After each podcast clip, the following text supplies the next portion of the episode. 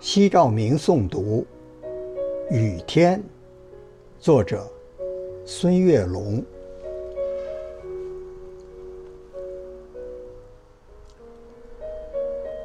昨天下午的教室，我们正在排练着朗诵节目。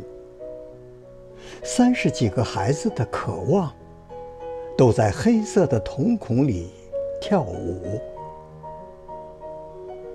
温柔的春花，经过了雨水，已经在夏季漫舞、旋转。那冒充豁达顽皮的傻笑，那装模作样成人的腔调，那潇洒动作蹩脚的表演，那古灵精怪真实的孩童，慢慢摸索。才能找到精彩的自己。上课的时候下雨了，我突然想起，在大漠深处久未喝水的生物，在荒凉高岗久未喝水的古木，在黄土高坡久未喝水的禾苗，在褐色梁山。久未喝水的仙树，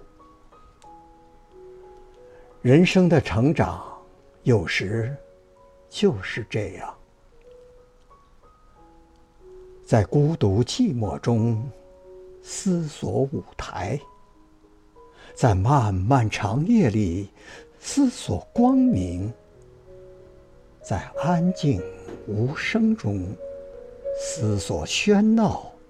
在灯红酒绿中思索纯净，在痛苦失去后思索真情。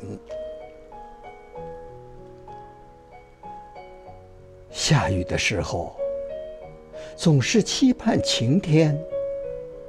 为什么我们不能去倾听雨滴的歌唱？下雨的时候，总是向往晴天。